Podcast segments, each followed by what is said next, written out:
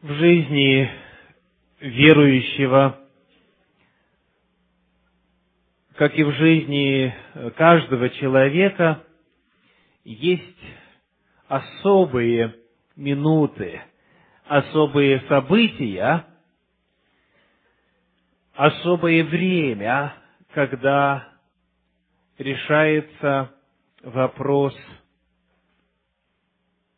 кто он на самом деле, каков он по своей природе, каков он изнутри, за внешней оболочкой.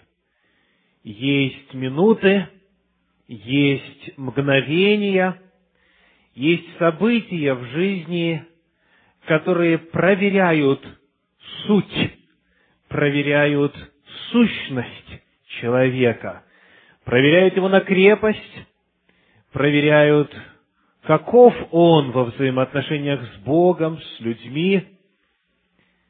И вечере Господня для христианина как раз и является одним из таких точек во времени, когда можно, заглянув в самого себя глубоко, без притворства, ответить на вопрос «Кто я?» Каково мое отношение к Богу? Как я отношусь к людям вокруг себя? Вечеря Господня, согласно Новому Завету, это время переосмысления, время проверки, время, когда человек обязан, если боится Господа, если боится участвовать недостойно и, соответственно, болеть и даже умереть, он обязан задать себе вопрос о том, кто я. Вы знаете, на какое место священного писания я ссылаюсь, правда? Первое послание Коринфянам, 11 глава. 1 Коринфянам, 11 глава, говорит стихи с 27 и далее, «Посему, кто будет есть хлеб сей или пить чашу Господню недостойно, виновен будет против тела и крови Господней. Да испытывает же себя человек, и таким образом пусть ест от хлеба сего и пьет из чаши сей. Ибо кто ест и пьет недостойно, тот ест и пьет осуждение себе, не рассуждая о теле Господнем. От того многие из вас немощны и больны, и немало умирает. Это одно из мест священного писания, которое очень четко называет причины немощей, болезней, смерти. Это особое, святое, торжественное время.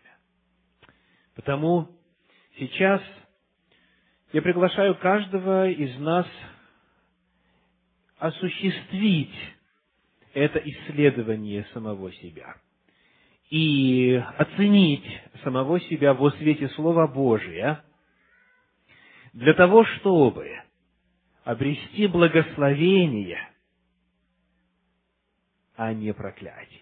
Сегодня, во время трапезы Господней. Давайте откроем главное место, которое мы будем исследовать сегодня. Первое послание Иоанна, первую главу. Первое послание Иоанна, первая глава. Моя проповедь называется «Три обмана». Три обмана. Я приглашаю вас вначале прочитать шестой стих. 1 Иоанна, 1 глава, 6 стих. Если мы говорим, что имеем общение с Ним, а ходим во, сви- во тьме, то мы лжем и не поступаем по истине. 1 Иоанна, 1 глава, 6 стих. Если мы говорим, не просто считаем, а провозглашаем, если мы утверждаем, если мы говорим, сразу же в контексте использования этого слова появляется аудитория, правда? Есть люди, которые сами с собою ведут вслух беседу. Вы знаете, как это называется. Но, как правило, если мы говорим, и речь идет об озвучивании наших мыслей, мы находимся с кем-то в общении. Мы делаем это заявление в присутствии кого-то. Речь идет о том, что мы говорим другим.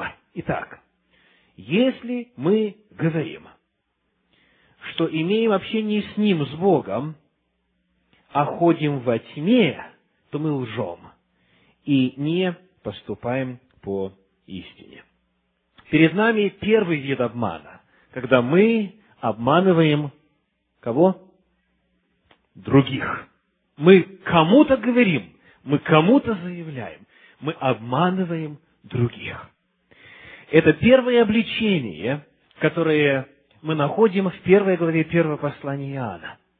Итак, мы заявляем, что имеем общение с Ним, то есть описываются люди внутри или вне церкви. Внутри церкви, правда? Речь идет о тех, которые заявляют о наличии своих взаимоотношений с Богом. Это верующие, это люди церковные, это те, которые открыто исповедуют свою принадлежность к Иисусу Христу, к Богу. Если мы говорим, что имеем общение с Ним, а ходим во тьме. Термин «ходим» Священном Писании в оригинале «перипатео» описывает образ жизни. Мы ходим, мы принимаем решения, мы действуем, мы говорим, мы ведем себя, как ходим во тьме. Термин «ходим» описывает образ жизни человека, описывает избранный путь, не просто случайные ошибки, не просто спотыкание времени от времени. Речь идет о людях, которые на языке, на уровне заявлений, на уровне их статуса и, возможно, церковного членства Божьи, а что касается образа жизни, то они ходят во тьме. Образ жизни во тьме. Речь идет о двойной жизни, которую ведет человек.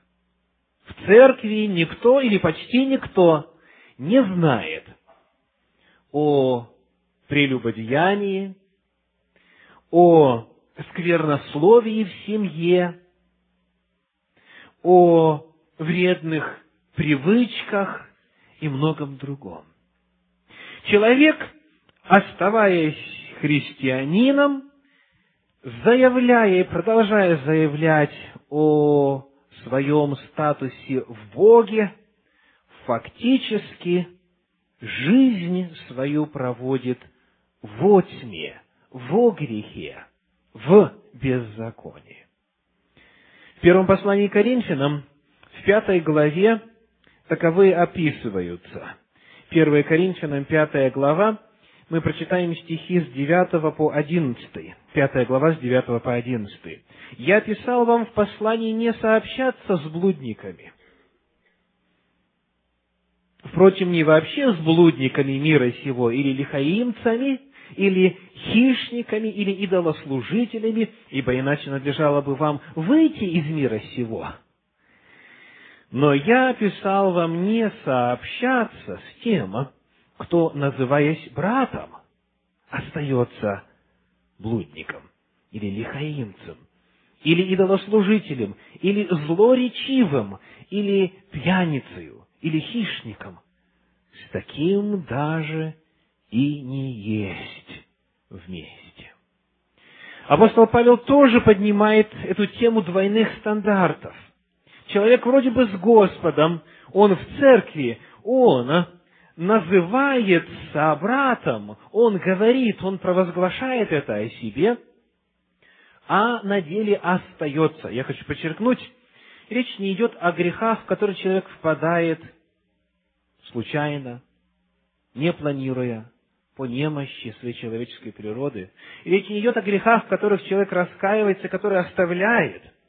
Речь идет о состоянии, когда человек ходит. Или, как говорит апостол Павел, что делает? Остается. Называясь братом, остается. Блудником, лихаимцем. Что значит лихаимец? дословно берет лихву. Очень хорошо. Дальше идолослужителем, злоречивым. Это что значит? Он любит рассказывать, передавать, распространять плохое о других. Злоречивый, пьяница или хищник. И апостол Павел говорит, с такими не есть вместе. В смысле, тому их не приглашать? В смысле, не кормить их завтраком, обедом или ужином? О чем идет речь? Совершенно верно. Контекст говорит об особых моментах в жизни церкви. А именно – Седьмой стих. «Очистите старую закваску, чтобы быть вам новым тестом, так как вы бесквасны, ибо Пасха наша Христос заклан за нас. Посему станем праздновать не со старую закваскою, не закваскою порока и лукавства, но со пресноками чистоты истины. Упоминается время, когда употребляются опресноки. И это, вне всякого сомнения, вечеря Господня. Это день, подобный сегодняшнему – это время, когда мы собираемся у трапезы Господней. И апостол Павел говорит, если есть вот такие, которые, называясь братом, остаются, которые, называясь сестрой, остаются, и дальше он перечисляет, пребывание его грехе с такими не есть вместе. Священное Писание – говорит о том, что церковь обязана предупредить тех людей, которые живут в открытом грехе, будучи верующими, что они подвергают самих себя большой опасности. И это включает в себя немощь, болезнь и даже смерть, если они остаются в состоянии постоянно совершающегося греха. Итак, первый обман. Обманывают других, пытаются обмануть других. Если это происходит, Иоанн говорит, тогда мы лжем и не поступаем по истине. Как же быть? А вдруг в действительности есть такое? Как быть тем, у кого это в жизни присутствует? Следующий стих говорит, седьмой стих первой главы первого послания Иоанна. «Если же ходим во свете, подобно как Он во свете, то имеем общение друг с другом, и кровь Иисуса Христа, Сына Его, очищает нас от всякого греха». Так два состояния описано. Первое. Человек называется братом, а сам фактически ходит во тьме. Но есть тому лекарство. Есть иное состояние, которое и описано в седьмом стихе.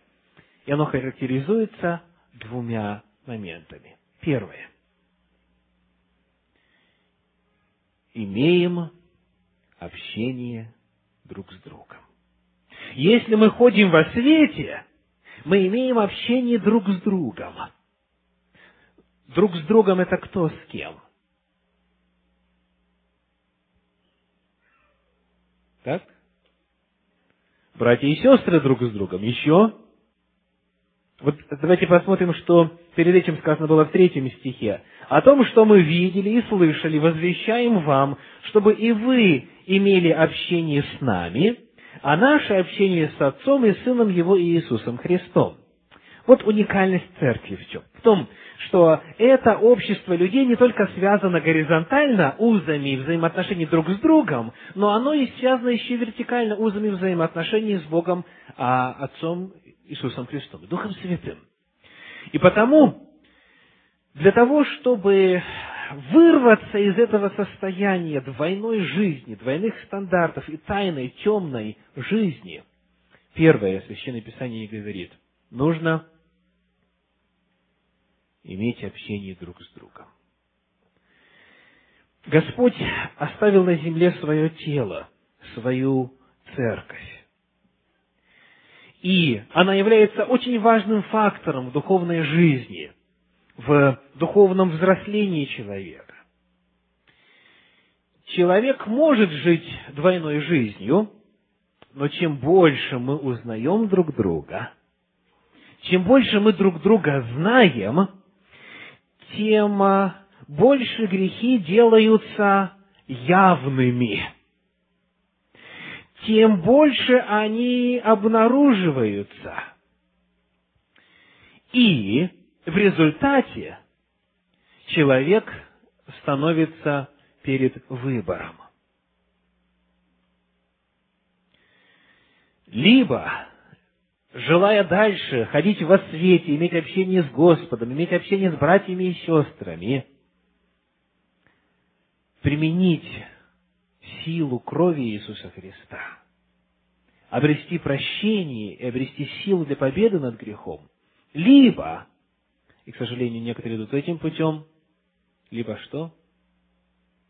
Оставить общество и остаться в одиночестве. Если нет общества, если человек живет в своей квартирке, в своем доме, в своей пещере, и у него свой отдельный круг знакомых и людей, с, которым он проводит, с которыми он проводит время, тогда он может жить двойной жизнью.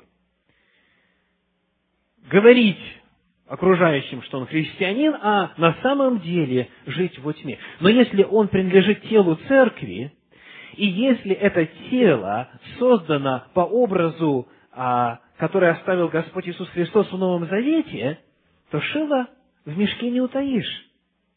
Благодаря общению информация становится известной. И тогда, когда наступает этот момент, тогда церковь начинает играть функцию элемента давления на человека. В каком смысле? Церковь не может позволить, чтобы член этого тела оставался блудником или злоречивым, или хищником, или идолослужителем и так далее. Церковь не может этого позволить по своему статусу, по праву данному ей Богом. Потому церковь начинает работать с человеком. Просить, умолять, рассказывать, вдохновлять, побуждать, воодушевлять и пытаться вывести человека на свет Божьей любви, Божьего прощения, Божьей истины. И если бы не было этого тела церкви, дорогие братья и сестры, нам с нашей грешной натурой было бы намного тяжелее жить святой жизнью. Нам было бы намного тяжелее стремиться к святости, и достигать ее. Чем ближе человек становится с братом или сестром, сестрой в церкви, чем теснее взаимоотношения, тем больше и ближе он подходит к выбору. Либо оставить грех, либо оставить общество, в котором его узнали. Итак, это первое. Апостол говорит, мы имеем общение друг с другом. Что еще напоминает? В этом же седьмом стихе. кровь Иисуса Христа, Сына Его, очищает нас от всякого греха. Надежду дает. Даже если, он говорит, вы ходите во тьме, заявляя параллельно, что вы с Богом, даже если это уже стало привычкой, уже вошло в плоть и кровь, знайте, что церковь может помочь, но у церкви нет силы. Знайте, что Господь наш милостив. Знайте, что кровь Сына Его, Иисуса Христа, очищает от всякого греха. Потому не считайте себя потерянными, не считайте себя обессилевшими полностью, не считайте себя безнадежно погибшими.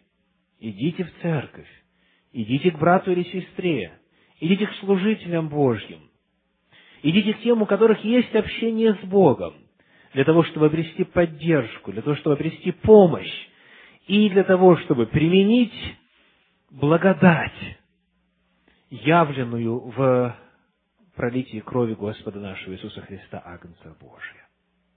Это первый вид обмана. Приходилось ли вам когда-нибудь поднимать какой-нибудь старый камень или старый кирпич или старую доску, лежащую на земле уже долгие-долгие годы? Вы поднимаете, и что сразу происходит? Огромное количество всякой живности, которая привыкла жить во тьме и боится света, тут же начинает расползаться во все норы и дыры, которые только возможны, для того, чтобы спрятаться. Грех – это тьма. Грешник не идет к свету. Но тот, который осознает себя грешником и который желает обрести выход, идет в церковь, идет к Иисусу Христу и обретает прощение, обретает силу, обретает восстановление от всякого греха. Второй обман, который здесь указан, восьмой стих. Если говорим, что не имеем греха, обманываем самих себя, и истины нет в нас. Итак, если в первом случае это был обман или попытка обмануть других, то здесь речь идет о чем? Какой вид обмана? Самообман. Человек обманывает самого себя. Это второе обличение, которое мы находим в первой главе первого послания Иоанна. Вот состояние человека. Он говорит, что не имеет греха. Хочу обратить ваше внимание на то, что глагол использован в настоящем времени. То есть человек не заявляет о том, что у него никогда не было греха. Он не заявляет, что он когда-то не жил греховной жизнью. Но он утверждает, что сейчас он не имеет греха. То есть речь идет о людях, которые по-прежнему находятся в церкви, которые говорят, да, в прошлом, в моей греховной жизни, там, до покаяния, до крещения, до присоединения к церкви, я был грешником, а теперь у меня нет греха. Есть люди, которые в действительности так считают и заявляют. Есть те, кто ведет себя так – как будто в них нет греха. Но суть остается той же самой. Они обманывают сами себя, говорит Священное Писание. Они перестали видеть какие-либо проблемы в себе. Такие распространенные фразы, как «я познал истину сорок лет тому назад», или «я спасен тогда-то и тогда-то», очень часто, при всей своей относительной правдивости этих фраз, несут в себе следующую коннотацию. Я был плохим, а сейчас я хороший. И с тех пор, как это произошло, во мне нет греха. Да, там есть какие-то слабости, есть какие-то недостатки, есть ошибки даже, есть, но а, применить к себе термин грех очень многие люди отказываются после вот этого опыта рождения свыше, после опыта покаяния, крещения, присоединения к церкви и так далее. И в отношении таковых Священное Писание говорит, обманываете самих, самих себя, истины нет в вас. Но есть ли выход для этой группы людей? Давайте читать девятый стих. «Если исповедуем грехи наши, то Он, будучи верен и праведен, простит нам грехи наши и очистит нас от всякой неправды». Итак, Господь говорит, если исповедуем грехи, Хочу обратить ваше внимание, во-первых, на форму глагола. «Исповедуем» что означает? Это многократно или единократно совершающееся действие? Если исповедаем или если исповедуем, речь идет о верующем человеке по-прежнему, о том, для которого так называемая греховная жизнь уже позади, но тем не менее, пребывая во взаимоотношениях с Богом, он по-прежнему нуждается в том, чтобы исповедовать постоянно, по мере совершения греха, исповедовать перед Господом его. Далее очень важно отметить следующий момент. Исповедуем грех или грехи. Грехи – множественное число. То есть, речь идет о необходимости для обретения прощения исповедовать именно согрешения. Не просто факт своей греховности, не просто свою греховность, а именно свои грехи. То есть говорить, Господи, сегодня я на работе не выдержал и произнес гнилое слово. Это грех, это оскорбляет Святого Духа. Я понимаю это, я хочу освободиться, прости мой этот грех. И так далее. Речь идет об исповедании в конкретных, совершаемых человеком грехах.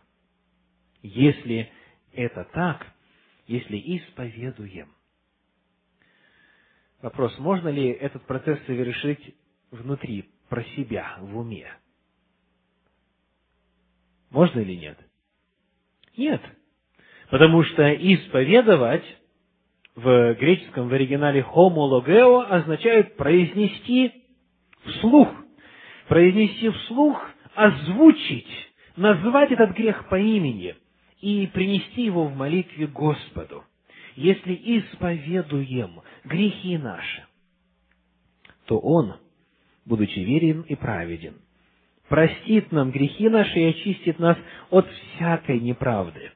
Неправда в оригинале а, неправедности, от всякой неправедности, от всякого греха. Обратите внимание, снова повторяется та же самая мысль.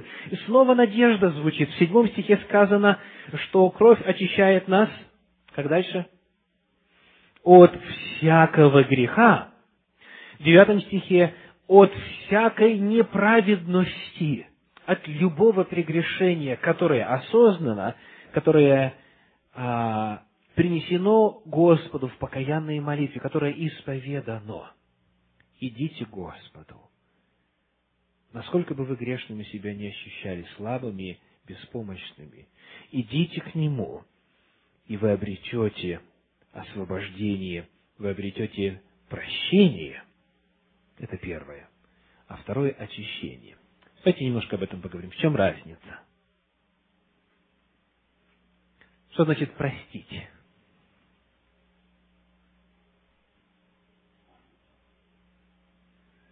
Что значит простить грех? А что значит очистить от греха? Или от беззакония, от неправедности?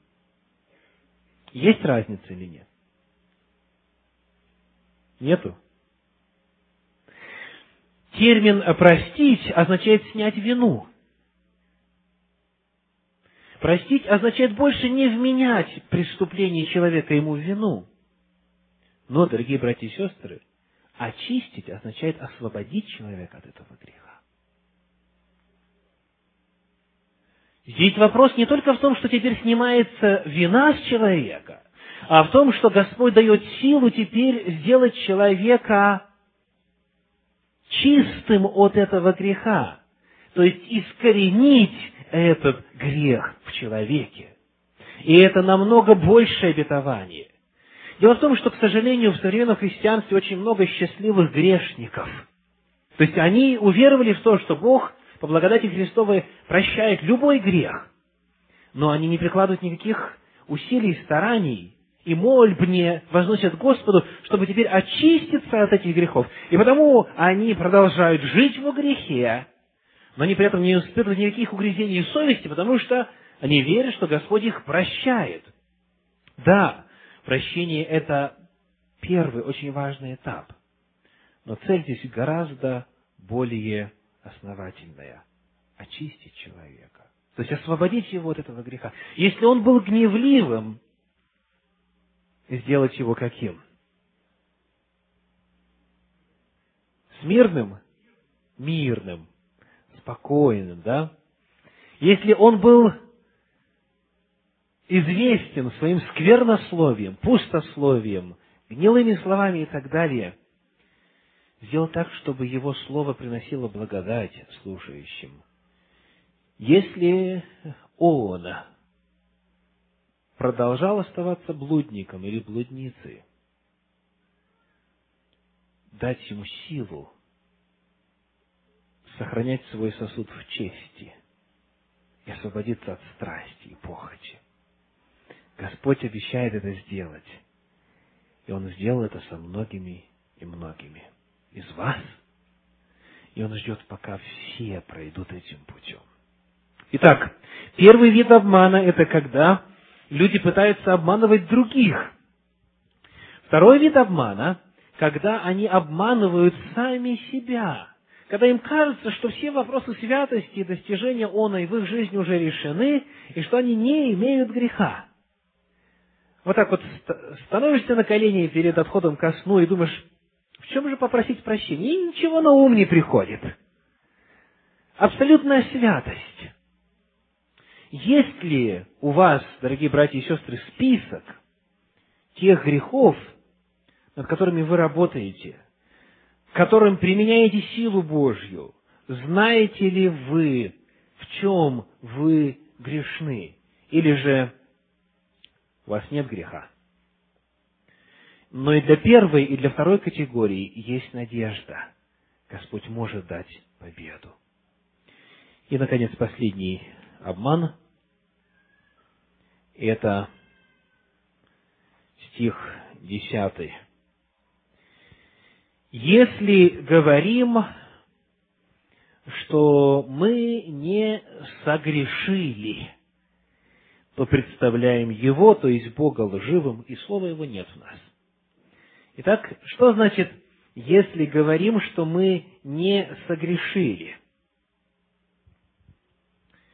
Если в восьмом стихе речь шла о нынешнем состоянии, то здесь человек утверждает, что у него в жизни, в прошлом не было факта греха. Это фактически отрицание учения о грехопадении, это фактически отрицание самого понятия греховности человеческой. Мы не согрешили. То есть никогда в прошлом, в нашем опыте этого не было. Есть и такие. Полагаю, что большинство из находящихся в зале к этой категории не относятся. Но тем не менее, это третий вид обмана, и это уже лжесвидетельство о Боге. Попытка обмануть других попытка обмануть самого себя. Третье обличение – лжесвидетельство о Боге. Сказано, мы тогда представляем Его лживым. Почему? Потому что Бог в Своем Слове неоднократно говорит, все согрешили и лишены славы Божьей. Нет праведного ни одного. Во грехе родила меня мать моя, даже несмотря на то, что состояла в законном браке. Речь идет о греховности человеческой природы – есть ли решение и для таковых?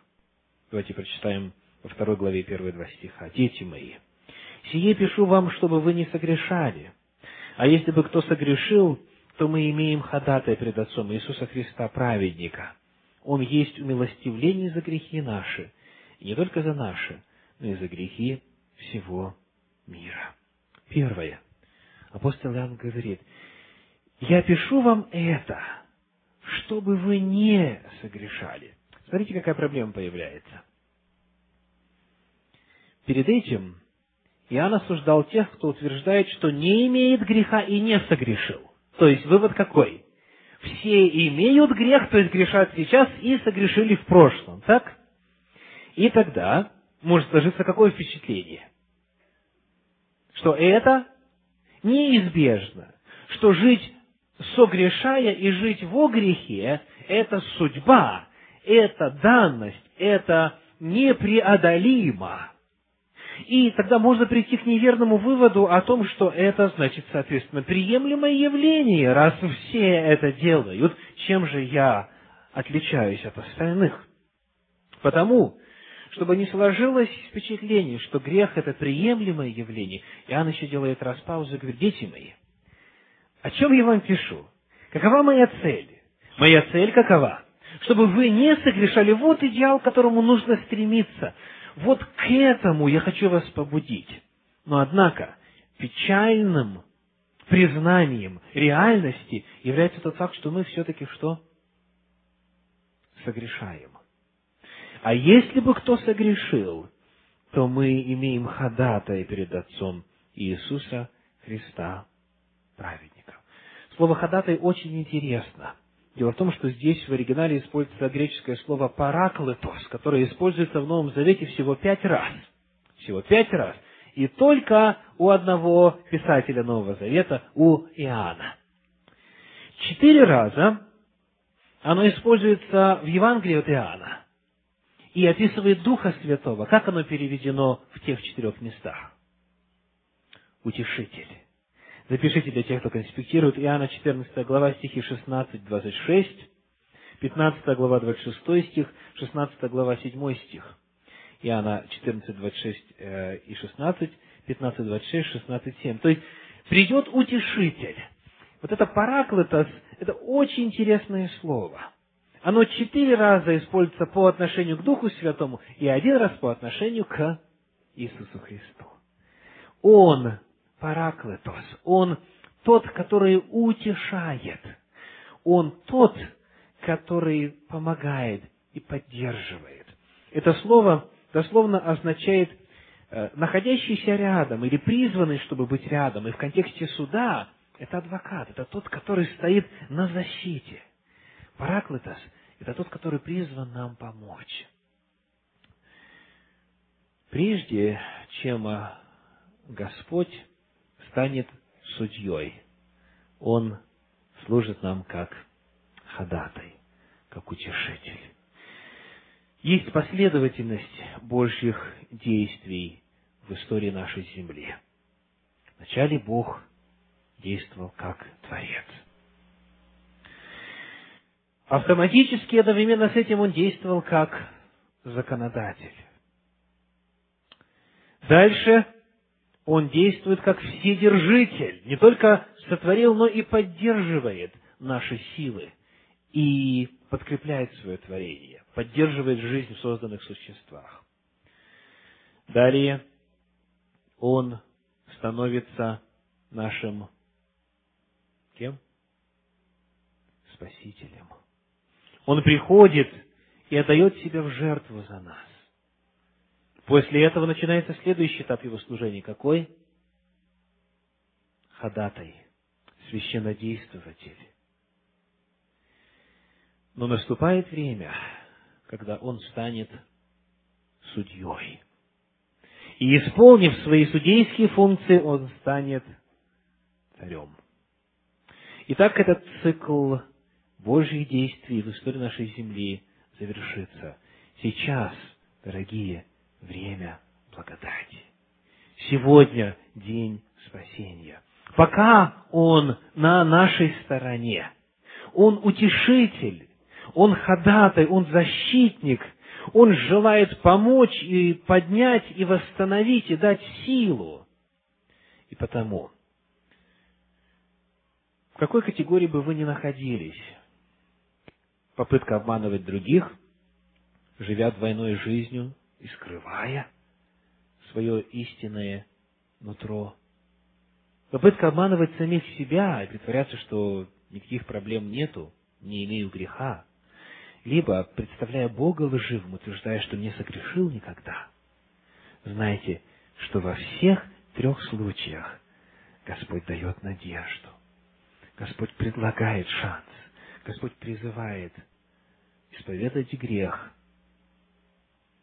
приглашает обрести силу для победы над грехом. Он праведник, умер за неправедных, и потому мы имеем этого утешителя, потому мы имеем этого ходатая. И кровь его способна очистить от всякого греха.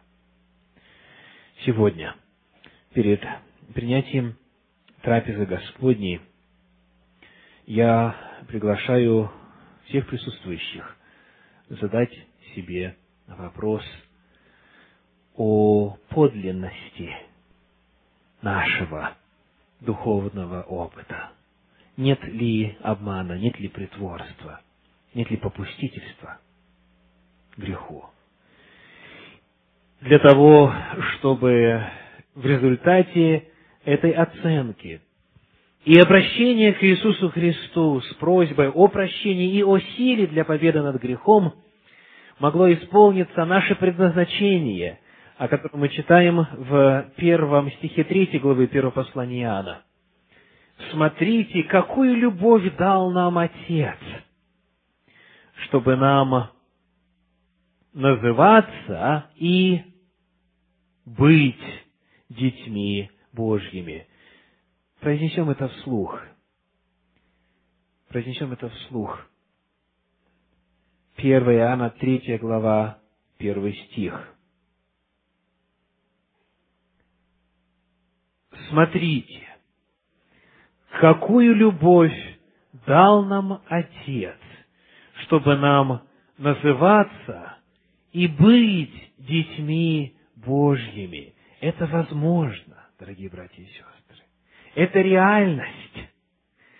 Она по-прежнему существует, сила Божья по-прежнему действует.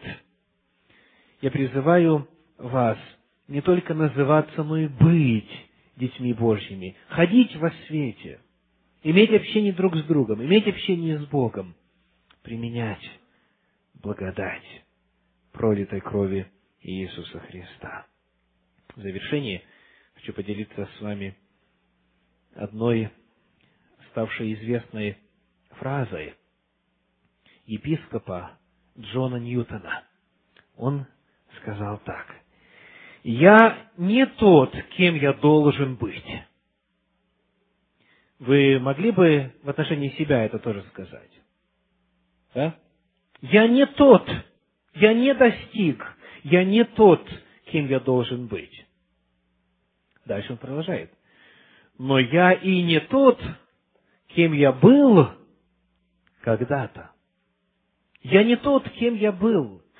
Каждый день Господь дает мне силу для преобразования. Я могу свидетельствовать о том, что сегодня, три месяца спустя, Господь освободил меня от этого конкретного греха. Я не тот, кем я был когда-то. И дальше он завершает. И лишь благодаря милости Божьей я стал тем, кто я есть сейчас называйтесь и будьте детьми Божьими. Аминь.